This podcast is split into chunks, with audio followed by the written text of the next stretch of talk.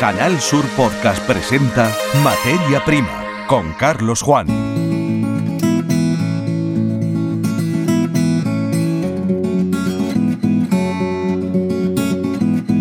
Bienvenidos al podcast Materia Prima, nuestro repaso semanal a la actualidad agrícola, ganadera y hablando en términos más amplios, alimenticia, nos lleva hoy a dos comarcas de Andalucía Occidental.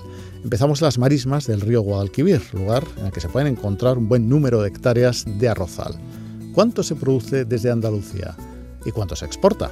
Vamos a saber hablando con el director gerente de la Federación de Arroceros de Sevilla, Eduardo Vera.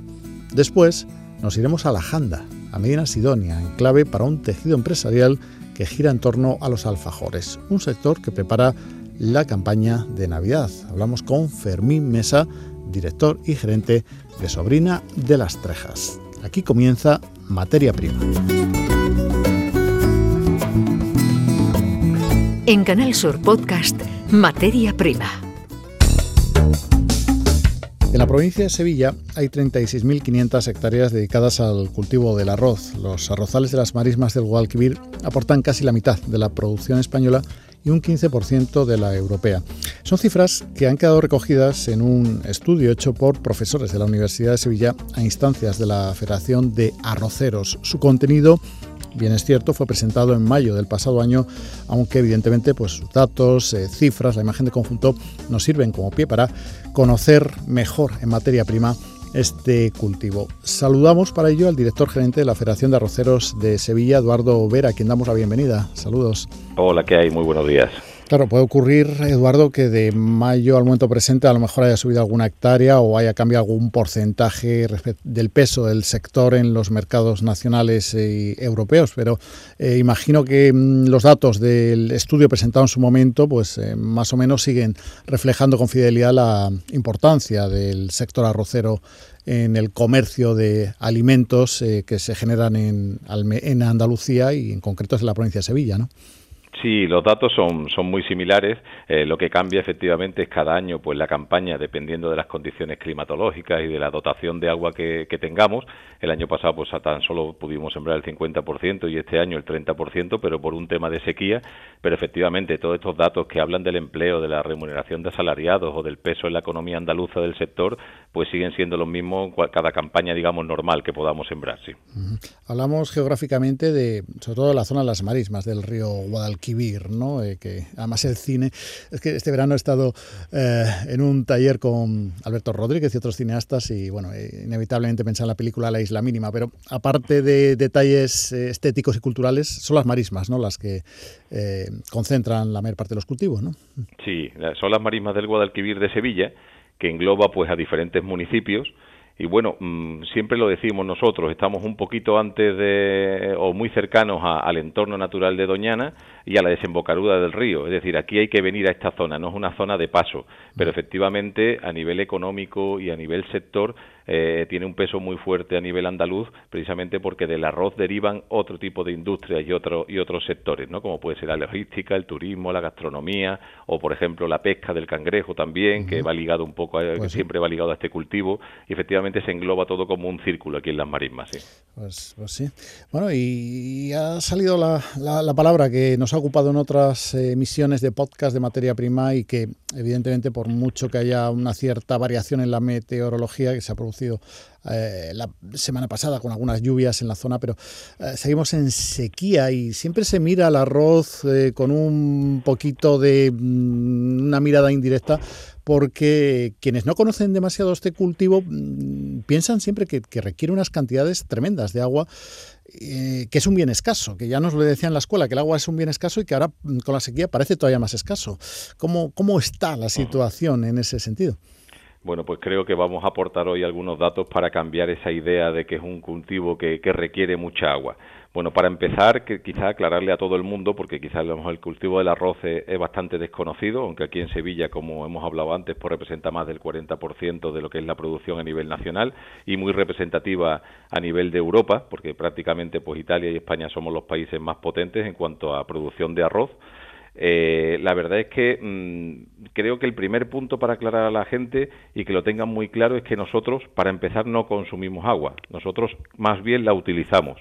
¿Y a qué me refiero? Bueno, pues nosotros tomamos agua del estuario, eh, este agua, que como sabemos el río Guadalquivir, uno de los grandes problemas que ha tenido a nivel histórico es la turbidez y eh, la cantidad de sedimentos que arrastra este río, pues nosotros ahora algo que está muy de moda en países del norte de Europa y a nivel mundial, que es todo el tema de filtrar el agua de forma natural, pues esto lo hacemos ya, lo, venimos haciendo pues para hacer ahora casi 100 años, ¿no? Que vamos a cumplir en breve pues el centenario de que se empezó a sembrar arroz aquí en la marisma del Guadalquivir.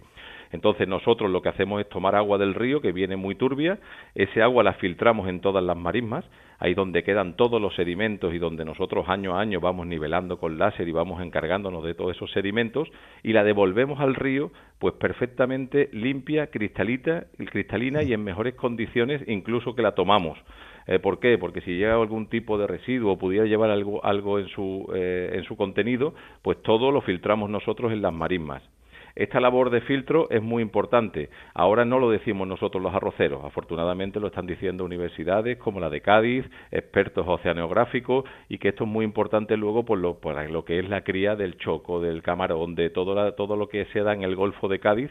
Este filtro de agua de las 37.000 hectáreas de forma natural es importantísima. Y un único punto más para que la gente lo tenga claro, por eso decimos que nosotros utilizamos el agua, porque ese agua vuelve al río y se vuelve a utilizar bien para otros cultivos posteriores que puedan venir o bien también para la pesca y para la biodiversidad del río. Eh, una de, los, de, de las partes fundamentales que estamos hablando es que nosotros de esa dotación de agua que tomamos, el 75% se devuelve al río. Es decir, nosotros gastamos ese 25%. ¿Qué es lo que supone? Pues lo que consume la planta y la evotranspiración, es decir, lo que se, lo que se evapora eh, simplemente por el calor y por las condiciones climáticas. Creo que este es un dato muy importante que la gente lo tiene que tener muy claro.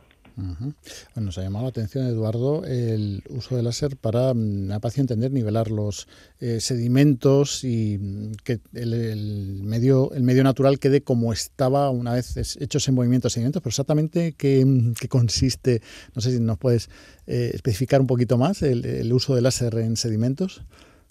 Nosotros hacemos una técnica de hace ya muchísimos años. Nosotros somos pioneros, junto con el cultivo de los berries en Huelva, a nivel nacional, en producción integrada. ¿Qué es la producción integrada? Bueno, pues el método ahora mismo extensivo de cultivo más sostenible con el medio ambiente que hay. Eh, ¿Esto qué significa? Bueno, pues que desde el año 98 nosotros tenemos un técnico cada 600 hectáreas que analiza la tierra, que analiza el agua, que analiza el nivel exacto de abono, es decir, todo lo que se nos está ahora mismo pidiendo desde la Agenda 2030 o de la granja a la mesa y este tipo de estrategias a nivel europeo, nosotros creo que somos pioneros desde el año 98 y podemos hablar, eh, pues, pues eh, podemos hablar con conocimiento de causa de este tipo de cosas. Eh, la producción integrada, ¿qué significa? Al final es ser lo más eficiente posible y lo más respetuoso con el medio ambiente. Nosotros, a diferencia de otros arrozales a nivel mundial, nosotros utilizamos 4 o 5 centímetros de agua, no utilizamos más. Eh, ¿qué, ¿Cuál es el secreto? Bueno, pues este agua que esté en movimiento, que la podamos volver a, utilizar las veces eh, que hagan falta y que, y que, podamos, es decir, nosotros circulamos el agua por, por circuitos cerrados y la volvemos a reutilizar una y otra vez, y al final lo que se trata es de, con la nivelación láser, es que precisamente es evitar ese tipo de consumos eh, mm. que son innecesarios. Al revés, lo que tenemos que tener es todas las tablas a cota cero, eh, niveladas con, con sistemas GPS y muy sofisticados. Somos de los cultivos más tecnificados que existen ahora mismo a día de hoy y eso lo que nos permite es pues, ser muy eficiente y gastar muy poquita agua. Y como vuelvo y vuelvo a repetir, devolver ese, ese 75% del agua que nosotros tomamos de nuevo al río otra vez para que vuelva a tener su función. Estamos aprendiendo em, ciertamente mucho sobre el cultivo del arroz y el medio natural que acoge a los eh, arrozales con eh, el director gerente de la Federación de Arroceros de Sevilla, eh, Eduardo Vera. No obstante, estamos en un podcast y por lo tanto cabe la posibilidad y celebramos ciertamente de Canal Sur que así sea que nos escuchen desde fuera de Andalucía en lugares, pues bueno, vaya usted a saber, podríamos decir, es en el conjunto de España, a lo mejor alguno de los oyentes de este podcast puede decir, bueno, sí, pero el arroz valenciá, es decir, eh, más allá de la paella, eh, reflexionar en el sentido de decir, pero si yo todo el arroz que me como viene de la albufera, de la, sí, de la albufera de Valencia y lo cocinan allí muy bien, etcétera. Lo digo porque da la impresión de que, eh, aunque el peso del arroz sevillano es muy importante, por alguna razón en el conjunto de España se sigue asociando estas dos palabras, arroz y Valencia, cuando vemos que no es así, que el arroz se puede consumir en Valencia o en cualquier otro lugar, pero es muy probable que, que proceda de Andalucía, ¿no? ¿Qué se puede hacer para cambiar eso? ¿O si están haciendo eh, algo para dar a conocer más Precisamente estamos en ello. Bueno, para empezar, eh, me gustaría primero aclarar que el arroz que, producimos no solamente a nivel Valencia o Sevilla, sino a nivel nacional, arroz como el de Extremadura o arroz como el de Cataluña o la parte de Aragón, la verdad es que es un arroz espectacular. Creo que estamos hablando de, por las, por las características que hemos hablado antes, de estar en producción integrada y de cuidar hasta el mínimo detalle a nivel medioambiental, creo que podrían ser de los arroces de más calidad del mundo a nivel nacional. Entonces, ¿por qué este, este, este, digamos, viene a la cabeza el arroz de Valencia? Bueno, pues yo siempre no, nos gusta decirlo, la verdad es que es justo una labor muy buena de Valencia. Hay que reconocer que ellos han defendido a ultranza el arroz desde siempre, ha sido un símbolo de identidad y la verdad que es un orgullo para los valencianos que han llegado al nivel de decir arroz Valencia. Eh, esto no quiere decir que nosotros tengamos que luchar contra eso, sino al revés. Nosotros y lo que estamos haciendo de la Federación de Arroceros de Sevilla es precisamente seguir ese camino, tomar las partes buenas y que lo que al revés, lo que también se conozca es el arroz de aquí. De hecho, nosotros mm, somos descendientes, muchos de nosotros, de familias valencianas y de arroceros que vinieron aquí Sevilla, a Sevilla, pues a sembrar arroz. ¿Y por qué Sevilla? Bueno, pues Sevilla a lo mejor quizá tenga unas características que lo hacen un poco diferente a Valencia en cuanto a climatología, en cuanto a horas de luz, en cuanto a este agua del río Guadalquivir y los sedimentos que lleva. Es decir, al final, eh, vientos, hay muchos factores. Al final se juntan todos ellos y qué, y, qué, y qué pasa al final? Bueno, pues que se llega a producir por hectárea, o algunos años que hemos tenido condiciones normales y agua de calidad, pues podemos llegar a producir más que nadie por hectárea en el mundo. Es decir, las, condiciones climatológicas son las perfectas para el cultivo de arroz de aquí en Sevilla. Aquí en Sevilla, eh, esto no quiere decir que el resto de las zonas de España, que como vuelvo, vuelvo a repetir, es un arroz de extraordinaria calidad. La pena y ahí donde quizás debemos de incidir y trabajar para el futuro, es que el arroz en España en los últimos 10 años ha descendido a la superficie de arrozal más de un 15%. En Europa, en los ocho países productores de arroz que estamos, ha, ocurrido exactamente lo mismo. Entonces, al final, a lo que hay que quizá analizar son todos esos factores que están haciendo que la superficie de arroz en Europa cada vez descienda más. ¿Y cuáles son algunos de esos factores? Pues algunos muy importantes como que nos quedamos sin materias primas para tratamiento de plagas, es decir, nosotros hacemos todas las técnicas naturales que podemos, pero llega un momento que hay veces que la planta enferma. Bueno, pues no hay que tener ningún tipo de miedo y que si hay que utilizar algún tipo de fitosanitario, se, se, pueda utilizar. Nosotros a día de hoy tenemos tan, unas restricciones tan fuertes a nivel medioambiental europeas que no tenemos prácticamente materias activas. Si nos viene una plaga de, insectos, como puede ser la pudenta o como puede ser la rosquilla, a día de hoy no tenemos ningún producto, no echamos ningún insecticida en el campo. Es decir, llega un momento que te da un arroz de muchísima calidad, pero con muchas dificultades a la hora de producirlo. Si eso le añadimos que pueda venir arroz de otros continentes, arroz de importación, sin ningún tipo de miramiento hacia normas medioambientales o de producción en cuanto a utilización de productos, pues nos quedamos en una clara desventaja a nivel internacional. Por ello, desde Copa Colleca, de órgano el cual yo también tengo el honor de, estar, de representar eh, en la Unión Europea, pues hemos conseguido, o por lo menos estamos en camino, de que en enero del año que viene se pueda aplicar de nuevo otra vez la cláusula de salvaguardia, donde hemos estado otra vez de nuevo otro año más con exportaciones, importaciones sin ningún tipo de arancel a Europa y son las cosas que siempre lo decimos. Nos sentimos muy orgullosos de hacer el arroz de mayor calidad del mundo, pero necesitamos ser competitivos. A día de hoy eh, tenemos ese gran problema. Eduardo Vera, director gerente de la Federación de Arroceros de Sevilla, muchísimas gracias por eh, estar presente en esta misión del podcast Materia Prima por el indudable valor educativo eh, y de difusión del conocimiento de unas eh, técnicas que además tienen, como decíamos al principio, un peso económico importante, se traduce en empleo, se traduce en generación de riqueza y que, eh, como decía también al principio, pues a lo mejor más allá de alguna, algún producto cultural, que evidentemente les viene bien, realmente, por una película que muestre los arrozales o cualquier eh, tipo de trama literaria, además, pero que en general no es excesivamente conocido porque hay que ir allí y las carreteras pues van por otros lados, la autovía, la autopista Cádiz-Sevilla, pero la zona del río pues se queda realmente apartada para, pues, para los agricultores y para los colonos que viven en esa zona.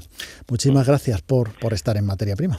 Muchísimas gracias a vosotros y por dejarnos este ratito pues, por transparentar un poco lo que es el sector arrocero y, y los beneficios y dificultades que tenemos en él. Un abrazo. Gracias.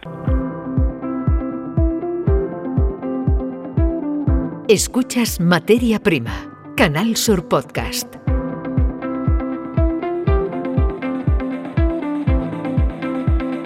Echamos un vistazo al mundo centrándonos en dos países, Arabia Saudí y Brasil. Extenda Andalucía Exportación e Inversión Extranjera ha impulsado la participación agrupada de Andalucía en la FUDEX Saudi Riyadh 2022, la principal feria del sector en Arabia Saudí, un mercado que importó más de 20.778 millones de euros en alimentos y bebidas en 2020. El certamen, que se ha celebrado del 13 al 16 de septiembre en el recinto ferial Riyadh International Convention Exhibition Center en Riyadh, es considerado el más importante del Golfo Pérsico y con impacto indirecto en el área Asia-Pacífico. Un total de seis firmas de Andalucía han participado en el stand de Andalucía en Extenda en la feria. Hasta Riyadh se han desplazado marcas especializadas en la comercialización de aceite de oliva virgen extra, frutos secos, salsas, pescado, aceitunas y carne ovina de Sevilla, cárnicas Sierra Sur, Eurooliva, Maraisal y aceitunas Guadalquivir, Granada, Tostaderos Sol de Alba y Almería Pronto Sabores. El comercio del complejo agroalimentario andaluz con Oriente Medio ha experimentado un notable avance en el primer semestre de 2022, ejercicio en el que las exportaciones han alcanzado su cifra récord con 111 millones de euros gracias a un crecimiento del 32% respecto a enero-junio de 2021 que ha permitido acumular al sector un superávit con esta región de 110 millones de euros. Andalucía exporta a Oriente Medio principalmente aceite de oliva con 39 millones de euros, un 35% del total y un alza del 27%, seguido de las conservas hortofrutícolas con 35 millones en ventas, 33 millones de aceitunas, el 31,1% del total, que crecen un 44%.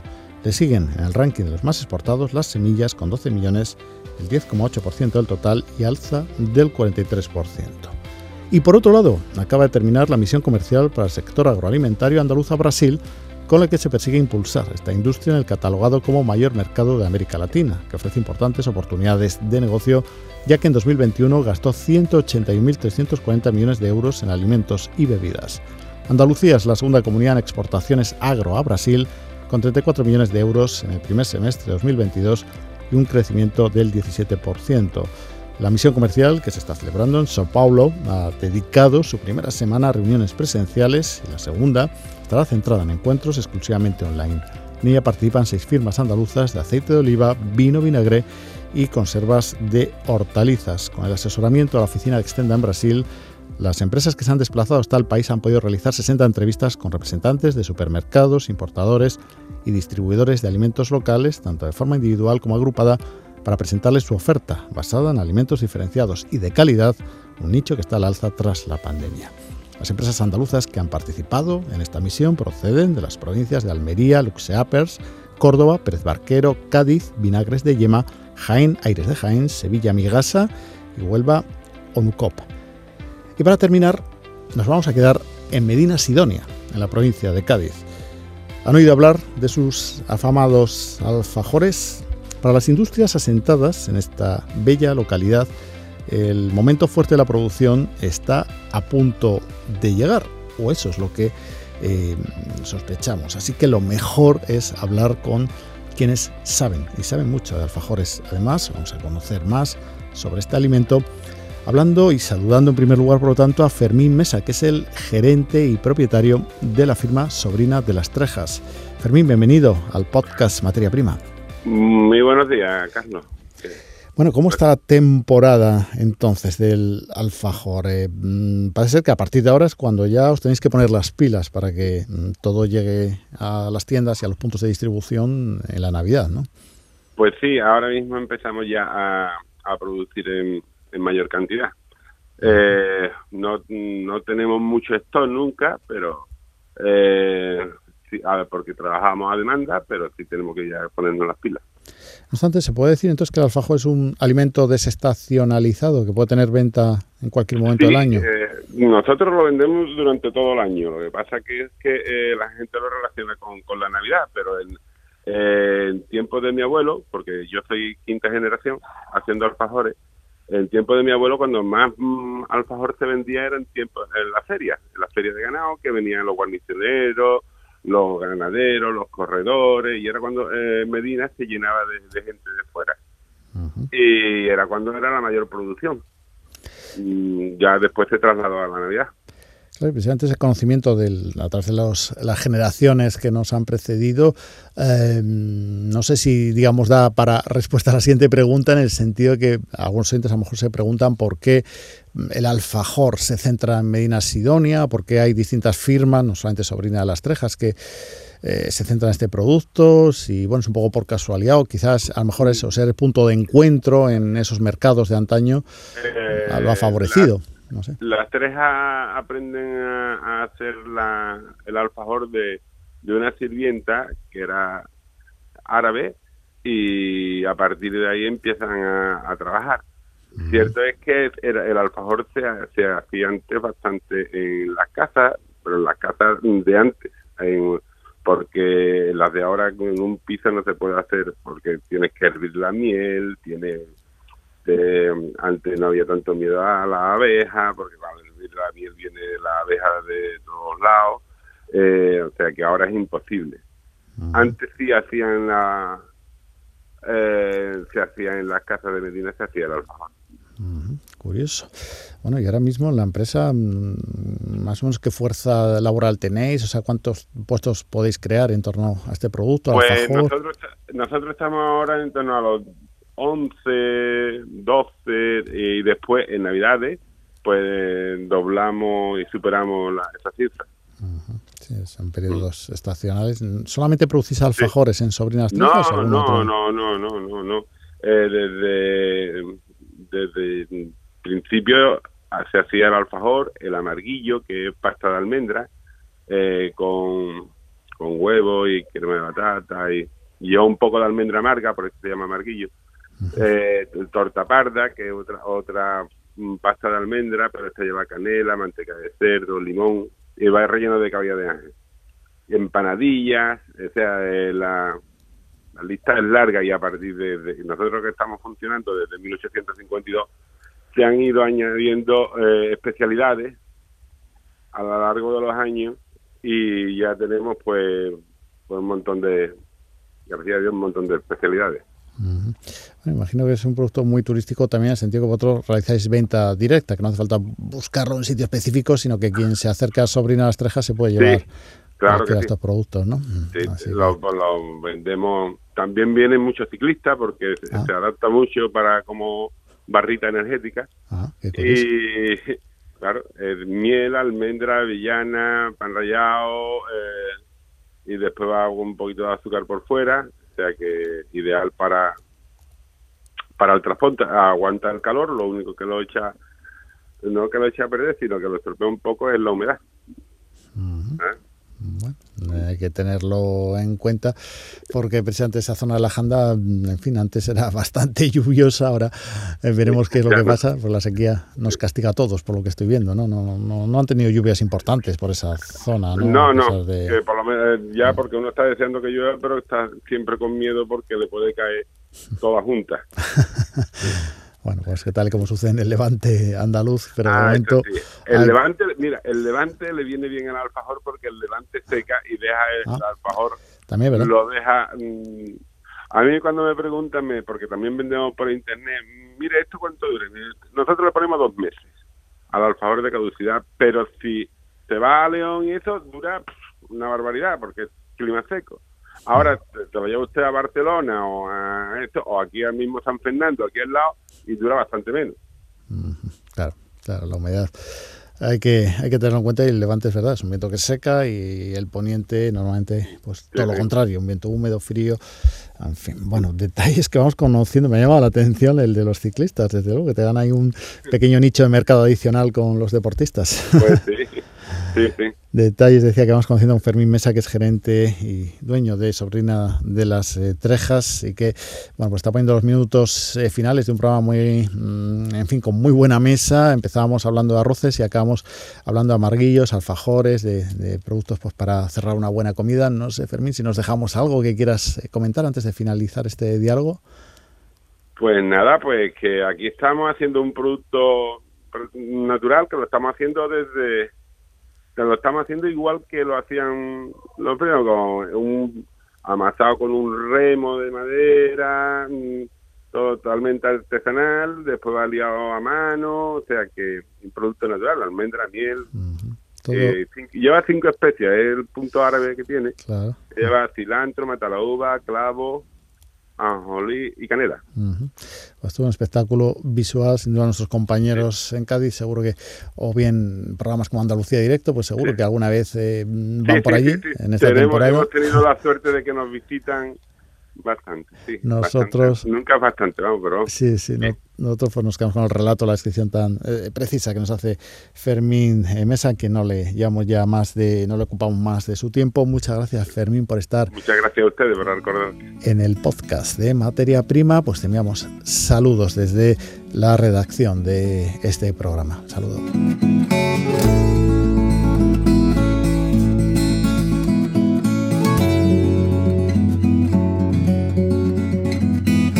Estos han sido los contenidos de este podcast. Les invitamos a permanecer en la escucha tanto en la serie Materia Prima como en las otras ofertas que pueden encontrar en la web de Canal Sur. Un saludo.